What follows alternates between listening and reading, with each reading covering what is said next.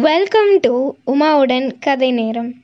இது பதுமைகள் சொல்லும் விக்ரமாதித்தன் கதைகள். கேட்டு மகிழுங்கள். வணக்கம். நான் உமா பேசுகிறேன் பரிமள மோகினி வள்ளி பதுமை சொல்லிய நான்கு சகோதரர்கள் பாக பிரிவினை செஞ்ச கதை தான் இன்னைக்கு நீங்க கேட்க போறீங்க. வாங்க கதைக்குள்ள போலாம். புரந்திரபுரி அப்படின்ற நகரத்தில் செல்வந்தனான வியாபாரி ஒருத்தன் வசித்து வர்றான். அவனோட உயிர் பிரிய போற தருணத்துல தன்னோட நான்கு மகன்களையும் அழைச்சு மைந்தர்களே என்னுடைய மரணத்துக்கு அப்புறம் நீங்க நாலு பேரும் ஒரே இடத்துல ஒன்றா வசிப்பீங்களா? அல்லது பிரிந்து போயிடுவீங்களான்னு எனக்கு தெரியாது. ஆனா உங்களிடையே விரோதம் ஏற்படக்கூடும். அதனால என் உயிர் பிரியறதுக்கு முன்னாடியே உங்க வயதுக்கு தகுந்தபடி என்னோட சொத்துக்களை நான்கு பாகமா பிரிச்சு வச்சிருக்கேன். என்னோட கட்டலுக்கு கீழே நான்கு அடி ஆழத்தில் நான்கு பகுதிகளாக நான் சம்பாதிச்ச செல்வத்தை எல்லாம் புதைச்சி வச்சிருக்கேன். பெரியவன்லேருந்து சிறியவன் வர முறைப்படி அதை எடுத்துக்குங்க அப்படின்னு வியாபாரி சொல்லிட்டு நிம்மதியாக உயிரை விட்டுடுறாரு. வியாபாரி இறந்த பிறகு குடும்பம் ஒரு மாத காலம் அமைதியாக நடந்தது. சகோதரர்கள் நாலு பேரும் அந்யோன்யமாக இருந்து வர்றாங்க. அப்புறம் கொஞ்சம் கொஞ்சமா சகோதரர்களுக்குள்ளார பிரச்சனை எழும்ப ஆரம்பிக்குது. அவங்க நம்ம அப்பா இறக்குறதுக்கு முன்னாடி நம்ம சொத்துக்களை பிரிச்சு வச்சிருக்கிறதா சொன்னார் இல்லையா? கட்டலுக்கு கீழே புதைச்சி வச்சிருக்கிற பொருளை பிரிச்சுக்கிட்டு அமைதியா வாழ்வோம் அப்படின்னு முடிவு பண்றாங்க. அது போலவே கட்டலுக்கு அடியில தோண்டி பார்க்கும்போது நான்கு செப்பு குடம் இருக்கிறத பாக்குறாங்க அது நிறைய தங்கம் வச்சிருப்பாருன்னு ஆவலோட அவங்க எல்லாம் எடுக்கிறாங்க. ஆனா என்ன ஏமாற்றம்? அந்த குடத்துக்குள்ளார தங்கமோ நாணயங்களோ இல்ல. ஒரு குடத்துல கரியும் இன்னொரு குடத்துல மண்ணும் மூன்றாவது குடத்துல வைக்கோலும் நான்காவது குடத்துல எலும்பு துண்டும் இருக்கு. ஆஹா நம்ம தகப்பனார் சரியா தான் பிரிச்சு வச்சிருக்காரு. ஆனா அவரோட முறை தான் நமக்கு புரியல அப்படின்னு சகோதரர்கள் நாலு பேரும் தவிக்கிறாங்க. ஊர் பஞ்சாயத்தார்கிட்ட எடுத்துட்டு போய் தெரிவிக்கிறாங்க. ஐயா இத எங்களுக்கு அடிப்படையா சரிசமமா சொத்துக்களை பிரிச்சு கொடுங்க அப்படின்னு கேக்குறாங்க. ஊர் பெரியவங்களும் சகோதரர்களே உங்கள் அப்பா மனசில் எதை நினச்சிட்டு இந்த மாதிரி செஞ்சிருக்காருன்னு எங்களால் யோசிக்க முடியல. வேற எங்காவது கொண்டு சென்று பாருங்க அப்படின்னு கையை விரிச்சிடுறாங்க.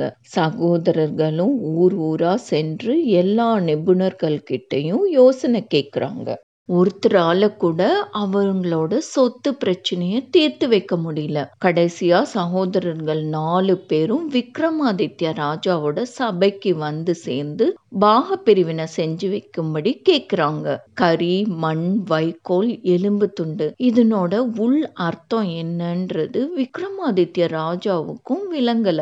சபையில இருக்கிற அறிஞர்களும் கைய விரிச்சிடுறாங்க. சகோதரர்கள் நான்கு பேரும் ரொம்ப கவலையோட ஊர் திரும்ப branca. வர்ற வழியில பிரதிஷ்டானம் அப்படின்ற ஒரு நகரம் இருக்கு. அந்த நகரத்துல ஏழை ஒருத்தனோட வீட்டுல சாலி வாகனன் அப்படின்றவன் இருக்கான். அவன் சிறந்த அறிவாளி. அவன் நான்கு சகோதரர்களையும் பார்த்து சொல்றான். இவங்க நான்கு பேரும் பணக்கார வியாபாரிகளோட பசங்க. வியாபாரி உயிரோட இருக்கையில தன்னோட சொத்துக்களை நாலு பேர்த்துக்கும் அவங்க அவங்களுக்கு தக்கவாறு பிரிச்சு அவற்றை குறிக்கும் பொருள் பொருட்களை இந்த குடத்துல வச்சு புதைச்சிட்டாரு. தான் இறக்கும் போது தகராறு ஏதும் செய்யாம இந்த பொருட்களை முறைப்படி பிரிச்சு கொடும்படியும் சொல்லியிருக்காரு அப்படின்னு சொல்றோம். வயதுல மூத்தவனான சகோதரன் மண் நிறைந்த குடத்தையும் இரண்டாம் அவன் வைக்கோல் நிறைந்த குடத்தையும் மூன்றாவது மகன் எலும்பு துண்டு நிறைந்த குடத்தையும் நான்காவது பையன் கறி வைக்கப்பட்டிருக்கும் குடத்தையும் எடுத்துக்கணும். இப்போ கேளுங்க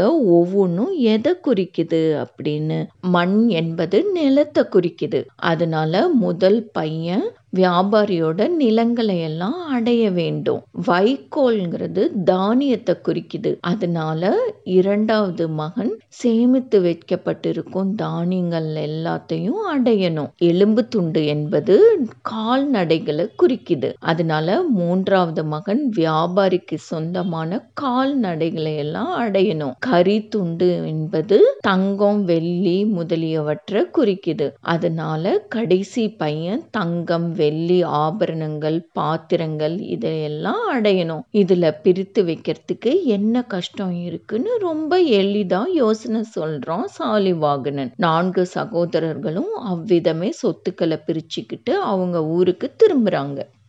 வியாபாரியோட பசங்களுக்கு நல்ல முறையில் சாலிவாகனன் சொத்து பங்கீடு செஞ்சு வச்ச விஷயம் உஜ்ஜயினியில் இருக்கும் விக்ரமாதித்ய ராஜாக்கு தெரிய வருது. அதை கேட்ட ராஜா பெரிதும் வியப்படைஞ்சு உடனே பிரதிஷ்டான நகரத்துக்கு சேவகன் ஒருத்தன் மூலம் கடிதம் கொடுத்து அனுப்புறாரு. உங்க நகரத்துல வசிக்கும் வாலிபன் ஒருத்தன் எவராலும் தீர்க்க முடியாத புரந்தரபுரி வியாபாரியோட பசங்களோட பாக பிரிவினைய தீர்த்து வச்சதா கேள்விப்பட்டேன். அவனை உடனே என்னோட நகரத்துக்கு அனுப்பி வைக்கவும்னு அந்த கடிதத்துல எழுதப்பட்டிருந்தது. விக்ரமாதித்ய ராஜாவோட கடிதத்தை படிச்ச நகர தலைவர் சாலி வாகனனை அழைச்சு விக்ரமாதித்ய ராஜாவோட விருப்பத்தை தெரிவிக்கிறாரு.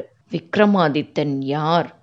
அவன் பேரரசனா இருந்தாலும் மனிதன் தானே. நான் அங்க போக முடியாது. என்னிடம் ஏதாவது வேலை இருந்தா இங்க வரட்டும். அவனிடம் ஆக வேண்டியது எனக்கு ஒன்றும் இல்லை. அப்படின்னு அழைப்பை நிராகரிச்சிடுறான் சாலிவாகனன். தான் விடுத்த அழைப்பை சாலிவாகனன் நிராகரிச்சதை கேட்ட விக்ரமாதித்ய ராஜாக்கு சொல்ல முடியாத கோபம் வருது. கண்கள் எல்லாம் கோவை பழம் போல செவக்குது. உடல் கோபத்துல தகிக்குது. விக்ரமாதித்ய ராஜா அழைக்கிறாரு அப்படின்னா எவ்வளோ தூரத்துல இருந்தும் ஓடோடி வரமாட்டாங்களா? அவரோட சபைக்கு செல்லும் பாக்கியம் தனக்கு கிடைக்காதான்னு எத்தனை பேர் தமம் இருக்கிறாங்க. விக்ரமாதித்ய ராஜனால கோவம் கட்டுப்படுத்தவே முடியல. தன்னை அவமானப்படுத்திய சாலிவாகனனை தண்டிக்கணும்னு பதினெட்டு பலம் கொண்ட தன்னோட படைகளோட பிரதிஷ்டான நகரத்தை நோக்கி புறப்படுறாரு. நகரத்துக்கு பக்கத்துல நெருங்கியதும் சாலிவாகனன் கிட்ட மீண்டும் தூதுவர்களை அனுப்பி வைக்கிறாரு. அவங்க சாலிவாகனனை பார்த்து ஓ சாலிவாகனா அரசர் தன்னோட படைகளோட நகரத்துக்கு வெளியே காத்திருக்கிறாரு. இப்ப கூட உன்னை மகிழ்ச்சியோட சந்திக்க விரும்புறாரு. உடனே புறப்படு அப்படின்னு சொல்றாங்க. அதுக்கு சாலிவாகனன் தூதுவர்களே நால்வகை படைகளோட சூழ்ந்திருக்கும் அரசனை நான் மட்டும் தனியா எப்படி சந்திக்கிறது? நானும் படைகளோட வந்து யுத்த களத்துல சந்திக்கிறதா சொல்லுங்க அப்படின்னு சாலிவாகனன் சொல்லி அனுப்பிச்சிடுறான் தூதவர்கள் திரும்பி வந்து அரசன் கிட்ட நடந்ததை சொல்றாங்க. அரசன் கடும் கோவத்தோட சாலிவாகனனோட படைகளை எதிர்நோக்கி யுத்த களத்துல காத்துட்டு இருக்காரு சாலிவாகனனும் வீட்டுல இருந்த மண்ணை எடுத்து பிசைஞ்சு அதை கொண்டு யானை குதிரை ரதம் வீரர் ஆகிய பொம்மைகள் ஏராளமா செய்யறான். தான் பெற்றிருந்த அதிசய சக்தியினால அந்த பொம்மைகளுக்கெல்லாம் உயிர் அளிக்கிறான். இப்போ அவன் வீட்டு வாசல்ல நால் வகை படைகளோடு கூடிய சேனை தயாரா இருக்கு. அதை தலைமை தாங்கிக்கிட்டு சாலிவாகனன் யுத்த களத்துக்கு புறப்படுறான். இரு புறத்து சேனைகளும் ஆக்ரோஷமா ஒன்றையொன்னு நெருங்கி சண்டை போடுறாங்க. மலையெல்லாம் கிட்டு கிட்டுன்னு நடுங்குது. கடல்லாம் அப்படி கொந்தளிக்குது. பூமி தலை சுத்துது. பெரிய சர்ப்பங்கள் அளவுக்கு மீறி விஷத்தை கக்குது. பாதாள உலகத்துல இருக்கிற நாகராஜனே நடுங்குறாரு. விக்ரமாதித்ய ராஜாவோட படை சாலிவாகனை நோக்கி நெருங்கி இந்த பூமண்டலமே பல வகையான குழப்பம் அடைகிற மாதிரி ரெண்டு படைகளும் சண்டை போடுது. இந்த கோர யுத்தத்துல விக்ரமாதித்ய ராஜா தன் எதிரியான சாலிவாகனனோட படைய நிர்மூலமாக்கிடுறாரு. தன்னோட சேனைகள் எல்லாம் அழிஞ்சு போயிட்டதை பார்த்த சாலிவாகனன் ரொம்ப வருத்தப்படுறான். பெரும் கஷ்டத்துல சிக்கிக்கிட்டு இருக்கும்போது என்ன நினைச்சுக்கோ அப்படின்னு அவனோட அப்பாவான ஆதிசேஷன் தெரிவிச்சிருக்கிறது நினைவுக்கு வருது. அது போலவே படைகளை இழந்து யுத்த களத்துல தவிக்கும் சாலிவாகனன் தன்னோட தகப்பனான ஆதிசேஷனை நினைக்கிறான். அவ்வளோதான் அந்த உலகத்துல இருக்கிற சர்ப்பங்கள் அதாவது பாம்புகள் எல்லாம் யுத்த காலத்துக்கு படையெடுத்து வருது. விக்ரமாதித்ய ராஜாவோட படைகள் மீது பாய்ந்து வீரர்களை எல்லாம் கடிச்சு கொன்னுடுது. விக்ரமாதித்ய ராஜா தான் மட்டும் உஜ்ஜயினி நகரத்துக்கு திரும்பி வர்றாரு. யுத்த களத்துல இறந்து போன வீரர்களை உயிர்ப்பிக்க வாசுகிய குறித்து இடுப்பளவு தண்ணீர்ல இறங்கி ஒரு வருஷம் தவம் செய்யறாரு வாசுகியும் அரசனோட தவத்தினால திருப்தி அடைஞ்சு அவர் முன்னாடி தோன்றி விக்ரமா உனக்கு என்ன வேண்டும்? வேண்டியதை தயங்காம கேள் அப்படின்னு சொல்றாங்க.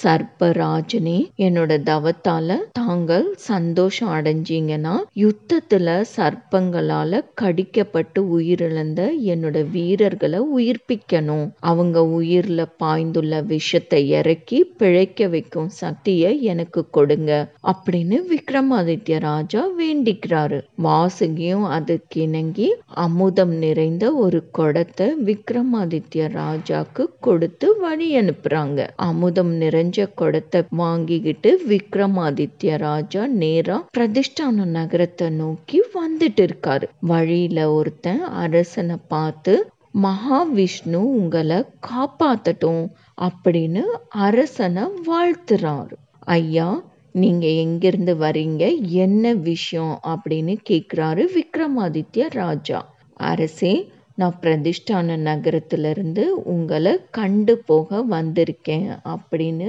பதிலளிக்கிறார். என்ன விஷயமா? என்கிட்ட ஏதாவது பெற்று செல்லணுமா? அப்படின்னு விக்ரமாதித்ய ராஜா கேட்கிறாரு ஆம் அரசே அப்படின்னு சொல்லவும் என்ன தயக்கம்? உனக்கு வேண்டியதை தாராளமா கேட்டு வாங்கிக்கோ அப்படின்னு விக்ரமாதித்ய ராஜா சொல்றாரு. அரசே உங்களை நம்பி வருபவர்களுக்கு இல்லைன்னு சொல்லாம கொடுக்கும் கற்பக விருட்சம் மாதிரி நீங்க வாக்களிச்சா நான் பெற வந்ததை தெரிவிக்கிறேன் அப்படின்னு சொல்றான். நீ எதை கேட்டாலும் அதை தட்டாம தரேன் உனக்கு வேண்டியதை கேள் அப்படின்னு உறுதி சொல்றாரு விக்ரமாதித்ய ராஜா. அதுக்கு அவன் அரசே வாசுகியிடம் இருந்து நீங்க பெற்ற அமுத கலசத்தை எனக்கு தாங்க அப்படின்னு கேட்கவும் விக்ரமாதித்ய ராஜாக்கு சந்தேகம் வருது. நீ யாரால அனுப்பப்பட்டு வந்திருக்க அப்படின்னு கேட்கவும் அவன் சாலி வாகனன் அனுப்பி வந்திருக்கேன் அப்படின்னு ஒத்துக்கிறான். விக்ரமாதித்ய ராஜா முதல்ல எதை கேட்டாலும் தட்டாம தர்றதா வாக்களிச்சிட்டேன். அதை நிறைவேற்ற வேண்டியது ஏன் கடமை அப்படின்னு யோசிச்சுட்டு ஐயா நீங்க உண்மைய சொன்னீங்க. இந்த அமுதம் நிறைந்த குடத்தை எடுத்து செல்லுங்க அப்படின்னு அமுத குடத்தை அவன்கிட்ட கொடுத்துட்டு உஜ்ஜயினி நகரத்துக்கு திரும்புறாரு விக்ரமாதித்ய மகாராஜா. கதையை முடிச்சதும் பதுமை போஜராஜனை நோக்கி போஜ மகாராஜாவே தான் எதிரியிடம் இருந்து வந்திருக்கான் அப்படின்னு தெரிஞ்சும் அவன் கேட்டதை கொடுத்த விக்ரமாதித்ய ராஜா பின்வாங்கல. இவ்விதம் உதாரண குணம் உங்களுக்கு இருந்தா இந்த சிங்காதனத்துல ஏறலாம் அப்படின்னு சொல்லுது. பொழுது அஸ்தமிக்கவும் போஜராஜா அமைதியா அரண்மனைக்கு திரும்பிடுறாரு. அடுத்த பதுமை என்ன கதை சொல்ல போகுது? அதை கேட்க ரொம்ப ஆர்வமா இருக்கீங்களா? See you in in next episode கேட்டதற்கு நன்றி. Enjoy listening and subscribe to உமாவுடன் கதை நேரம் உங்களோட கமெண்ட்ஸை உமாவுடன் கதை நேரம் ஃபேஸ்புக் இன்ஸ்டாகிராம் அண்ட் ட்விட்டர் பேஜஸில் ஷேர் பண்ணுங்கள் அதோட லிங்க்ஸ் டிஸ்கிரிப்ஷன் பாக்ஸில் இருக்குது நன்றி.